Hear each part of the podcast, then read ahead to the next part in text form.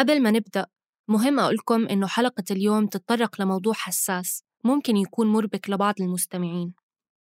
قمنا بإضافة أسماء وأرقام مؤسسات ومراكز بتقدم دعم نفسي وممكن تجاوب على استفساراتكم. بتلاقوا المعلومات بالوصف المكتوب. الآراء المطروحة بهاي الحلقة مش بالضرورة بتعبر عن منتجيها. My name is Kathy and I grew up in South Africa. اسمي كاتي. عمري 65 سنة. تربيت في جنوب إفريقيا جوهانسبرغ. هي مدينة صعب الواحد يعيش ويكبر فيها. عشت طفولة ما كانت منطقية بالنسبة إلي لأني ما كنت فاهمة ليش نص أو تقريبا أغلب السكان كانوا محرومين من الامتيازات يلي عندهم إياها البيض. وكنا فقراء وأنا صغيرة ما كنت فاهمة شي من يلي عم بيصير. يعني فينا نقول إنه طفولتي كانت غريبة الأطوار.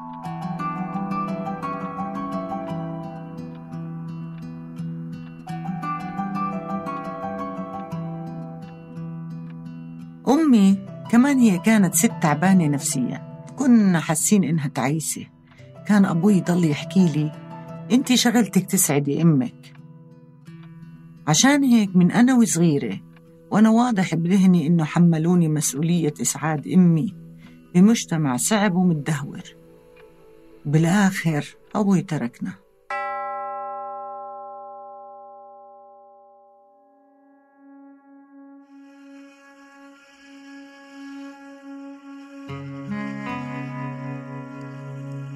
My name is uh, Philip Nitschke.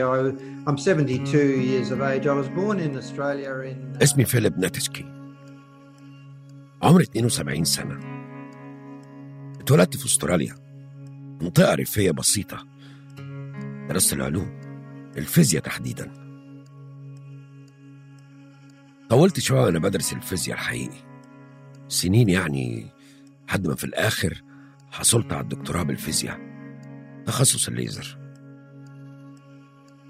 وقتها كانوا قليلين قوي اللي بيقدروا يدخلوا الجامعة. عشان كده كنت مقدر قوي الخطوة دي ومستحمل. كنت مدرك إن اللي بعمله هو الشيء الصحيح وإني فعلا محظوظ.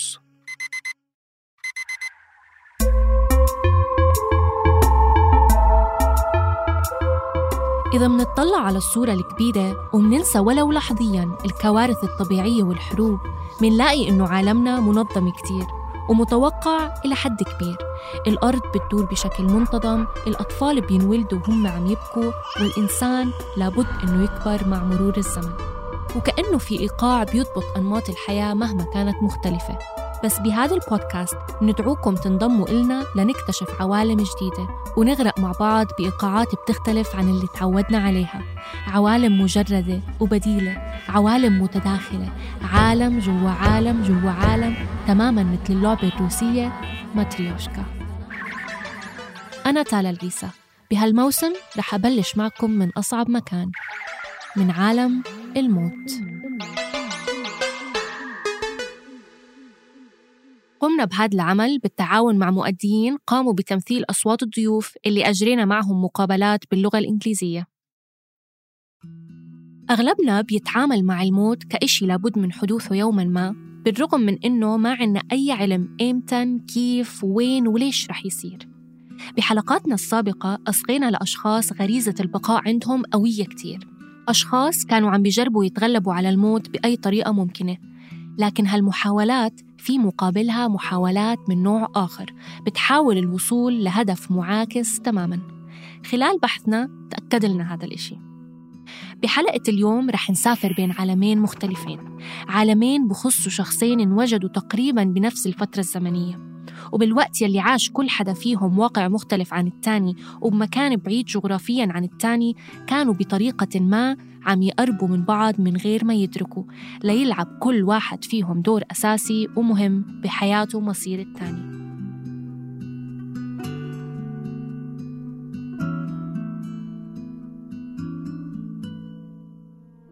بس كبرت شوي وصرت 18 سنة اشتريت تذكرة روحة من غير رجعة على أوروبا. تركت طفولتي ورا ظهري. كنت حاسة إنه لازم أطلع لأني كنت بعيلة مش مستقرة. وبمجتمع مش متوازن. يمكن قرار السفر كان آلية استخدمتها لأحمي نفسي وأعيش. طبعا بحب أمي كتير طول عمري بحبها علاقتنا كانت قوية بس غريبة. بس فكرة إنه أنا مسؤولة عن سعادتها والعناية فيها ضلت ملحقتني كل حياتي حتى بعد ما سافرت. كان دايما عندي إحساس بالمسؤولية تجاه صحتها النفسية وسلامتها.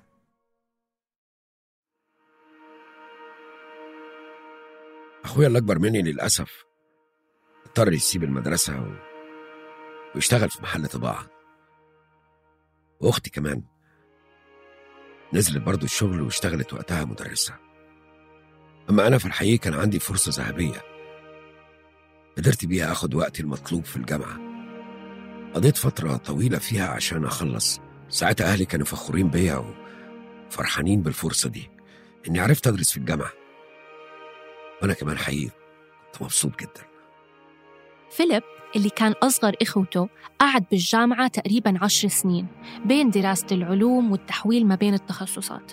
وأخيراً لما صار عمره 25 حصل على شهادة الطب. على فكرة كاتي كمان كانت الأصغر بالعيلة بس على عكس فيليب هالترتيب ما كان لصالحها. أنا أصغر وحدة بالعيلة. كان عندي أخ أكبر مني بسنة وشهرين. هو كمان ما كان مبسوط بحياته. وكان محول حياتي لجهنم. أحيانا بصفن بحالي وقت كان عمري 18 سنة وبقول وال شو كنت شجاعة لأنه وقتها كانت جنوب أفريقيا عايشة تحت نظام الفصل العنصري. كان تقريبا كل العالم مقاطعها. كان الطيران لأماكن تانية محدود. بتذكر ما كان في غير شركتين طيران عندهم رحلات شغالة. طيران جنوب إفريقيا يلي كانت كتير غالية وشركة Luxair يلي كان عندها رحلة على لوكسمبورغ بنص أوروبا. وهي كانت رخيصة. فرحت واشتريتها. تذكرة طيران على لوكسمبورغ. الظروف بتلعب دور عظيم بتحديد مساراتنا بالحياة. بأغلب الوقت منفكر إنه قراراتنا إحنا المسؤولين عنها بنسبة كبيرة. لكن فعلياً الموضوع مش تماماً هيك يعني لو بدنا نتخيل إنه كان في طيران على بلدان تانية وقتها شو البلد اللي كانت رح تختارها كاتي؟ لو ما كان هدفها الأول الهروب من واقعها ومسؤوليتها اتجاه أمها هل كانت رح تسافر من الأساس؟ أو لو ما كان في طيران تاني أبداً مثلاً شو كان صار فيها؟ هالأسئلة ممكن نطرحها على حالنا بكل مسار منسلكه بحياتنا شو كان صار لو عملت أو شو كان صار لو ما عملت بس الظروف سمحت لكاتي إنها تسافر وإجا الوقت لتخبر أمها. رحت عند أمي وقلت لها بدي أشوف العالم. أنا بحاجة إني أطلع وأستكشفه. كانت متفهمة. هي طول عمرها كانت حابة تسافر بس ما عمرها قدرت. عشان هيك كانت مبسوطة على سفرتي. بعتقد إنها كانت مفكرة إني رح أرجع. لما قلت لها إني شريت تذكرة روحة بس شرحت لها إنه ما معي فلوس أشتري تذكرة رجعة. إني رح أشتغل وأحوش لأرجع. وطبعا وقتها ما كنت عارفة شو اللي مخبالي بعالم الجديد بس هي دعمت قراري بالسفر. وهيك سافرت على أوروبا وقعدت هناك سنتين واشتغلت في مجال الفندقة وحوشت فلوس وسافرت ولفلفت وكان وضعي ممتاز. بعديها تعرفت على واحد أسترالي. أما شو؟ شاب أسترالي بجنن. تعرفت عليه بسويسرا محل ما كنت بشتغل بمنتجع تزلج. حبيته لما سألني ليه ما تيجي على أستراليا معي؟ صفنت وقلت له والله فكرة حلوة.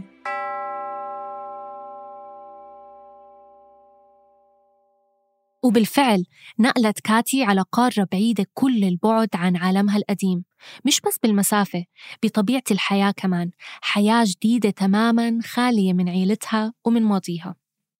استقرت بعيد عن أمها وما رجعت شافتها لوقت كتير طويل. لما وصلت كاتي على أستراليا بال74 كانت أحوال البلد كتير منيحة لدرجة إنها قدرت تكمل دراستها ببلاش.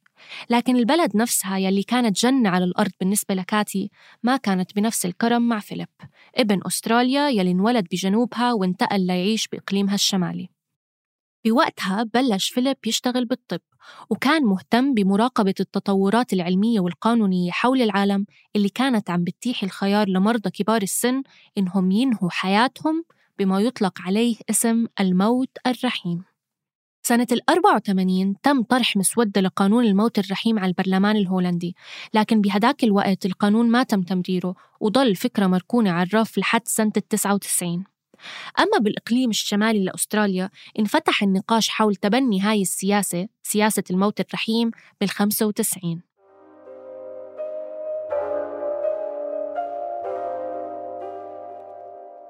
اهتمامي بموضوع خيار إنهاء الحياة والحق في الموت كان مجرد صدفة آه كنت بهتم بالسياسة طول عمري وخصوصا في السنوات الأولى من الجامعة كنت ساعتها مستاء جدا من الحروب اللي في فيتنام. وطبعا الأسلحة النووية وحاجات كتير فظيعة وعبثية من اللي بتحصل في العالم. وقتها سمعت إن حكومة الإقليم الشمالي بأستراليا بتفكر تقر قانون جديد يسمح للأشخاص اللي كانوا على فراش الموت إنهم يطلبوا مساعدة من طبيب علشان يموتوا ويستريحوا. فاكر ساعتها على ما أتذكر إن سمعت الخبر ده في الراديو. ساعتها جه على بالي على طول إنها فعلا فكرة كويسة قوي ورجعت كملت نومي. بس الحقيقة الأسبوع اللي بعده رجعت للموضوع ده تاني. لأن كان في جدل واعتراض كتير عليه وتحديدا من مجموعتين الأولى طبعا الكنيسة ورجال الدين. بس التانية الحقيقة هي اللي فاجأتني أكتر. المجموعة التانية كانوا الدكاترة نفسهم. يعني ناس من نفس المهنة ومفروض فاهمة. ما كنتش قادر أستوعب أو أفهم ليه. ليه الدكاترة بالذات هي اللي بتعارض القانون الجديد بالشدة دي؟ الدكاترة كانوا بيقولوا للناس ساعتها في منطقتنا الشمالية. بصوا هي فكرة كويسة بس إحنا عارفين مصلحتكم أكتر منكم. الطريقة دي أنا عارفها كويس. لاحظتها كتير بتحصل قدامي.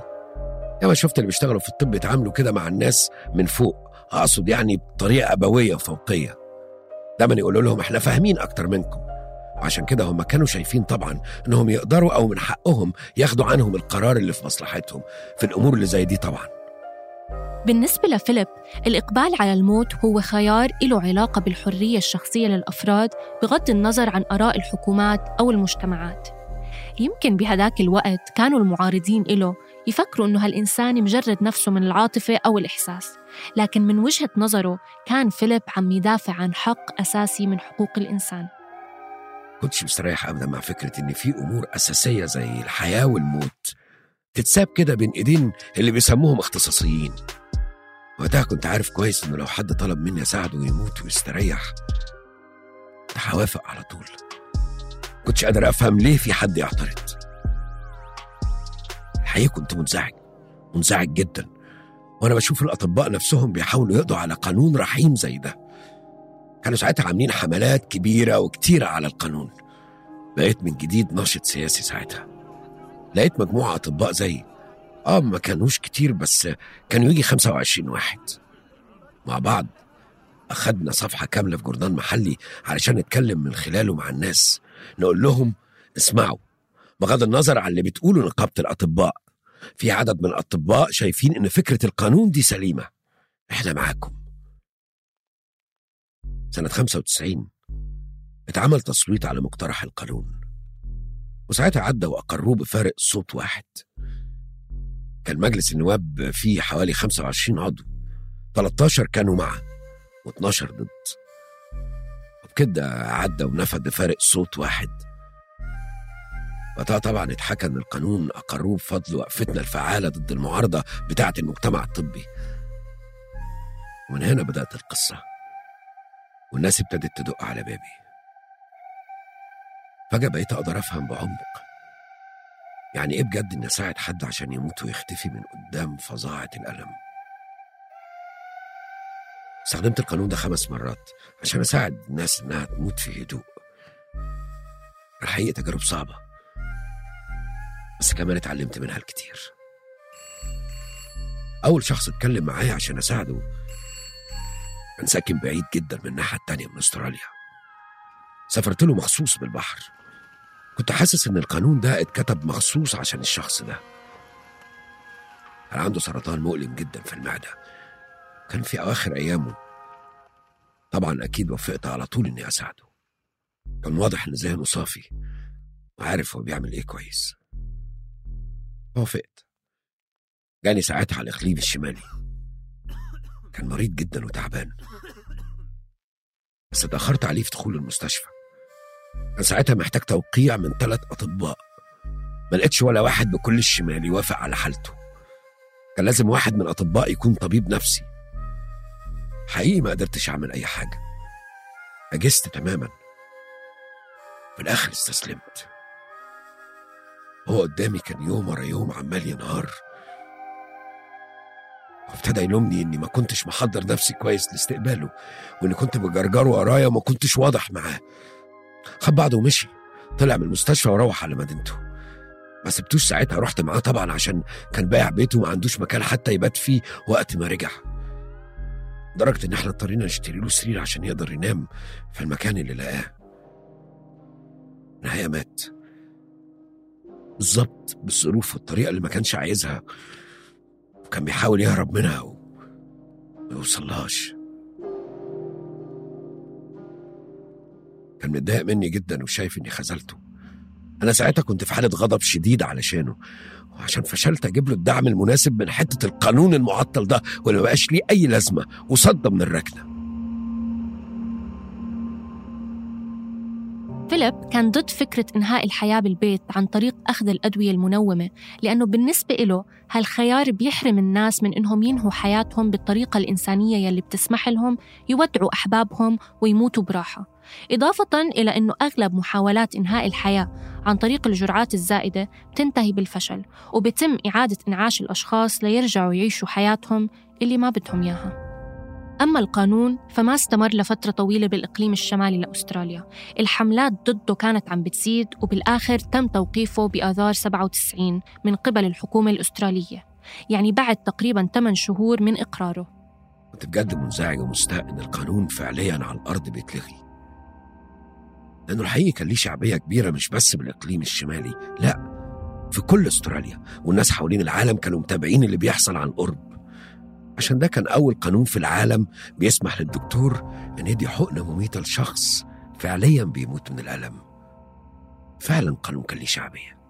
أغلب الناس بتلومني وبتتهمني إني بساهم في تقصير حياة الناس. أغلب البشر أكيد عايزين يعيشوا أطول فترة ممكنة. إحنا كبشر عندنا غريزة بقاء قوية. وأكيد طبعا لازم نعترف بيها ونحترمها. أكيد الأمور دي واضحة وتتفهم جدا.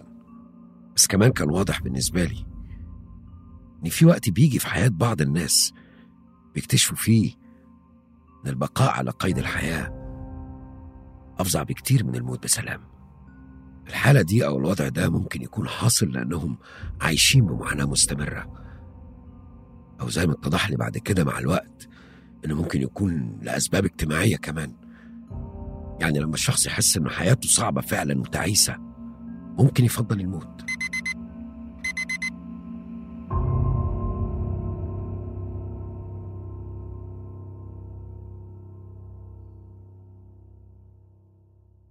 كاتي أحد هالأشخاص يلي حياتهم كانت صعبة كتير لكن مش لمرحلة تدفعها تفكر بإنهاء حياتها خاصة إنه الأمور بلشت تتحسن بعد ما نقلت على أستراليا.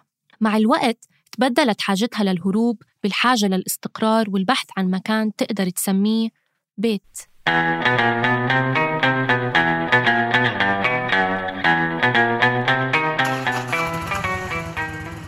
اشتريت موتور صغير وعملت فيه رحلة لحالي على الساحل الشرقي بأستراليا ولقيت هناك مكان كتير حلو.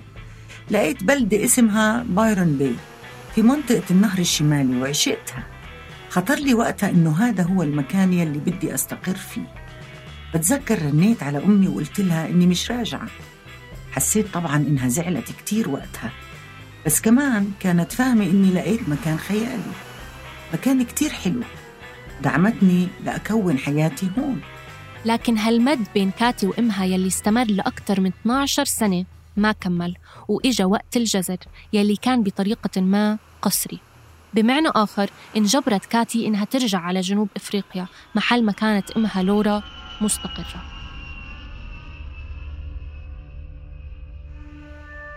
أمي صبتها صدمة نفسية في جنوب إفريقيا بعد ما اقتحم بيتها شاب صغير.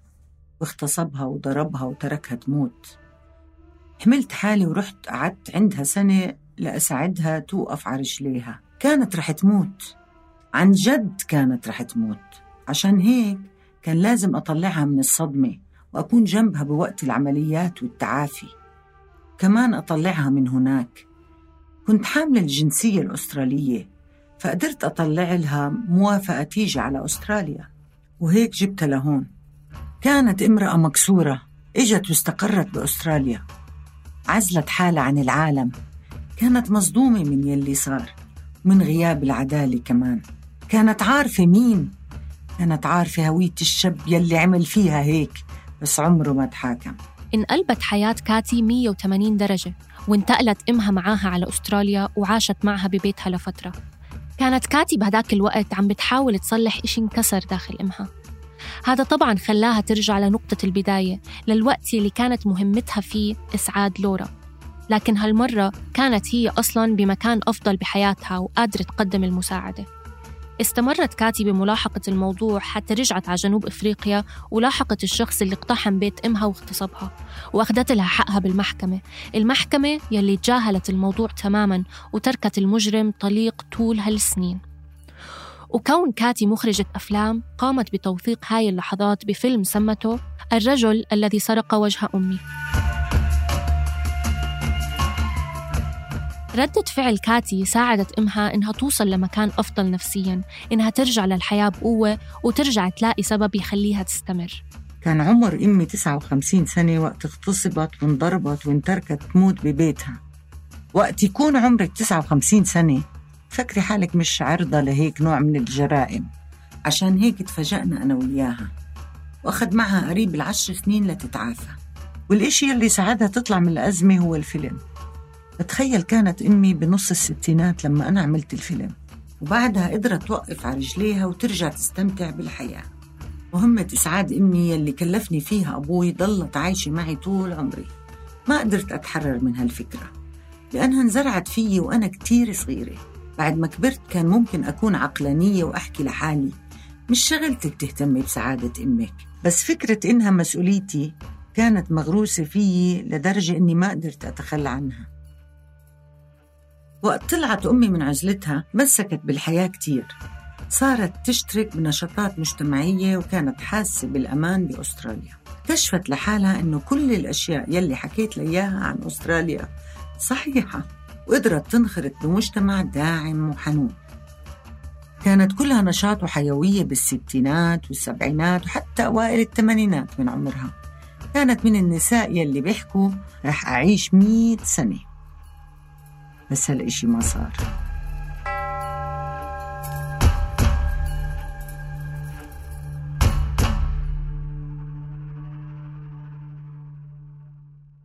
بهالوقت بعد ما تم إيقاف قانون الموت الرحيم بشمال أستراليا قرر فيليب يبدأ يعقد اجتماعات وندوات بتستهدف أشخاص فوق الخمسين سنة. كان الهدف من هالاجتماعات توعية الناس على طرق وأساليب الموت الرحيم. يعني تعريفهم بأنواع الأدوية اللي ممكن ياخدوها لإنهاء حياتهم وتعريفهم كمان بأسماء الدول اللي بتشرعن الموت الرحيم واللي ممكن يتوجهوا لها لإنهاء الحياة. ضلت هالاجتماعات مستمرة لحد ما في يوم من الأيام شخص اسمه نايجل بريلي حضر واحد من هالاجتماعات. كان في شخص اسمه نايجل كان عمره حوالي 45 سنة. برايلي كان واخد قرار في الوقت ده والأسباب ما عرفهاش ساعتها إنه يجيب مواد تساعده على إنهاء حياته. فاكر ساعتها لما جه واحد من اجتماعاتنا اللي كنا قاصدين نخليها مجموعات صغيرة يعني مش أكتر من خمسين شخص. طبعا لأسباب كتير أغلبها سياسية. الولد كان يعتبر شاب صغير ورغم كده كان دايما بيجي الاجتماعات. مش فاهم ليه. فاكر إنه سافر بره ساعتها عشان يشتري الدواء من هونج كونج. لقاه في النهاية أفضل نوع للانتهاء من الحياة. فيتال. كان اسمه فيتال. جابه معاه أستراليا وشرب الدواء ومات هو كان سايب أوراق ومذكرات كتير راصد فيها وكاتب عن تجربته دي. طبعا وقتها اتسألت كتير عنه. حقيقة أنا ما كنتش عارف إن الشخص ده على وشك إنه يتحاكم على جريمة قتل وإن فرصته إنه يطلع بريء شبه معدومة. عرفت أياميها إنه كان منفذ عمليتين من القتل. كان في الغالب مش هيطلع منها. أكيد على الأقل هيتسجن لمدة طويلة. هو بالنسبة له خد قرار حكيم وعقلاني. يعني لو ناقشنا الموضوع من زاويته فعلا بدل ما يعيش 30 سنة محبوس فضل إنه يختار الحرية بالموت.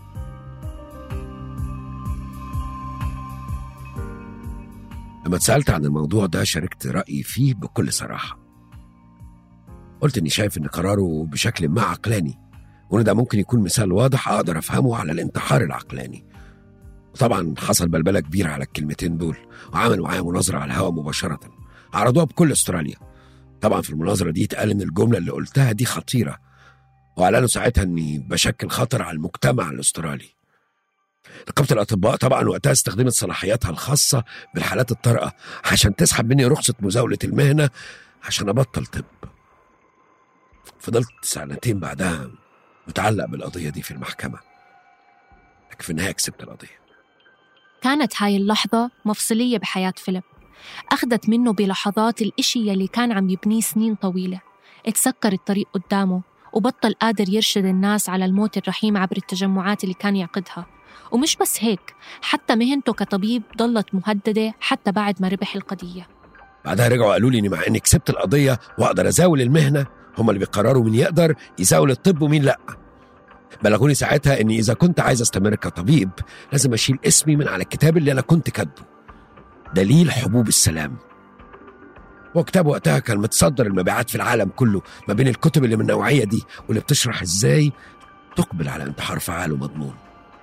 بلغوني ساعتها إني لازم أشيل اسمي من على الكتاب. ده بقى بالنسبة لي كانت القشة اللي كسرت ظهر البعير زي ما بيقولوا. ورحت عملت فعل رمزي. بس بعتبره أحسن حاجة عملتها بحياتي. حرقت رخصة الطب بتاعتي. وبعدها سافرت على هولندا سنة 2015 ومن وقتها وأنا عايش هنا. دلوقتي تقريبا كملت خمس سنين.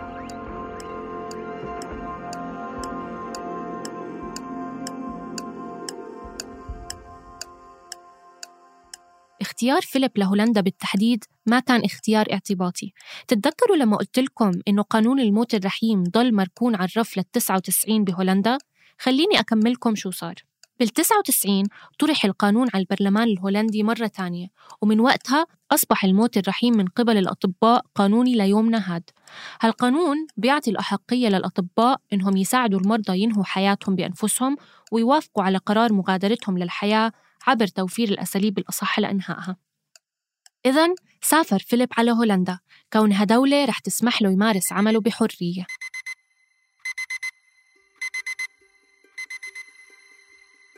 أما لورا إمها لكاتي بلشت ترتب لأول رحلة صيفية إلها بحياتها مع حفيدتها يلي بتكون بنتها لكاتي كانت وجهتهم نحو أوروبا وبالتحديد نحو أمستردام عاصمة هولندا.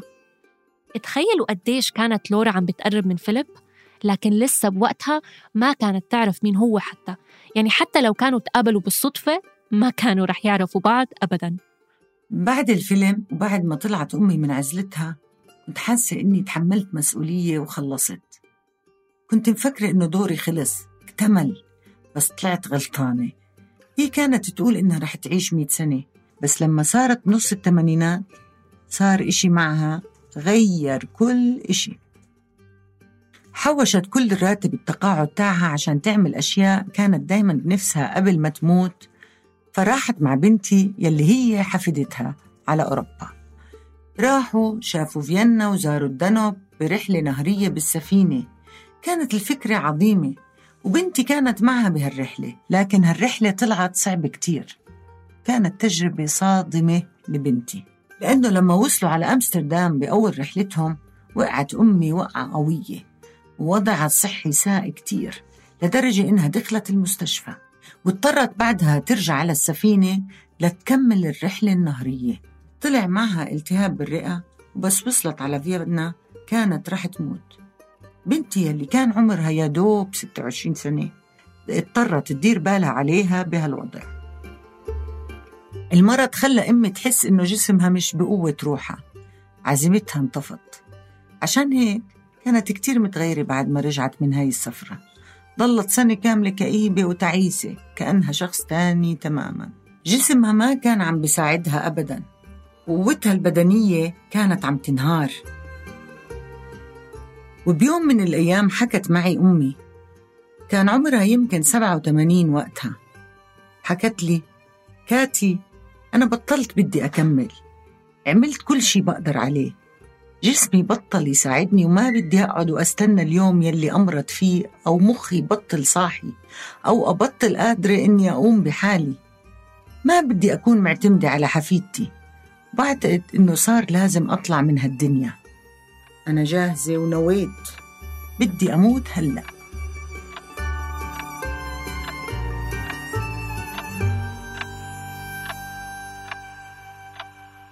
كل الصدمات يلي مرت فيها كاتي بمرض إمها كانت بكفة وهذا القرار كان بكفة تانية. وبالوقت يلي كانت كاتي عم بتحاول تصدق الخبر وتلاقي له كلام تقدر تعبر فيه للمحيطين حواليها كانت إمها لورا بلشت تبحث عن الطرق يلي ممكن تساعدها بإنهاء حياتها بنفسها بسلام وبأسرع وقت ممكن.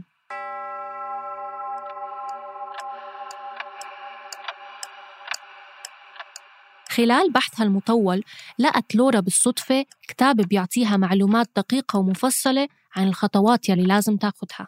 هالكتاب كان لفيليب نيتشكي نفسه. هاي كانت اللحظة يلي بتجتمع فيها جميع أطراف المعادلة. كاتي، إمها لورا وفيليب.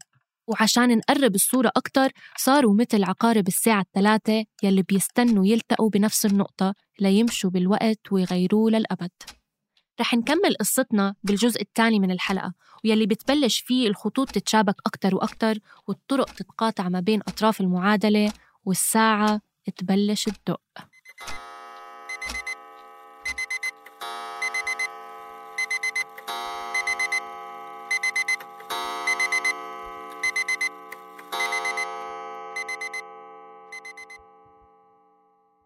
كنا معكم من الكتابة والإعداد سليم سلامة. التقديم والمشاركة بالإعداد تالا العيسى هندسة الصوت وإخراجه تيسير قباني. أداء صوت كاتي لينا أبو خضر. أداء صوت فيليب طارق الدويري. الترجمة كريستينا كاغادو. النشر والتوزيع أشرفت عليه مرام النبالي. استنونا الأسبوع الجاي لتعرفوا شو صار بكاتي وإمها لورا. ماتريوشكا من إنتاج صوت.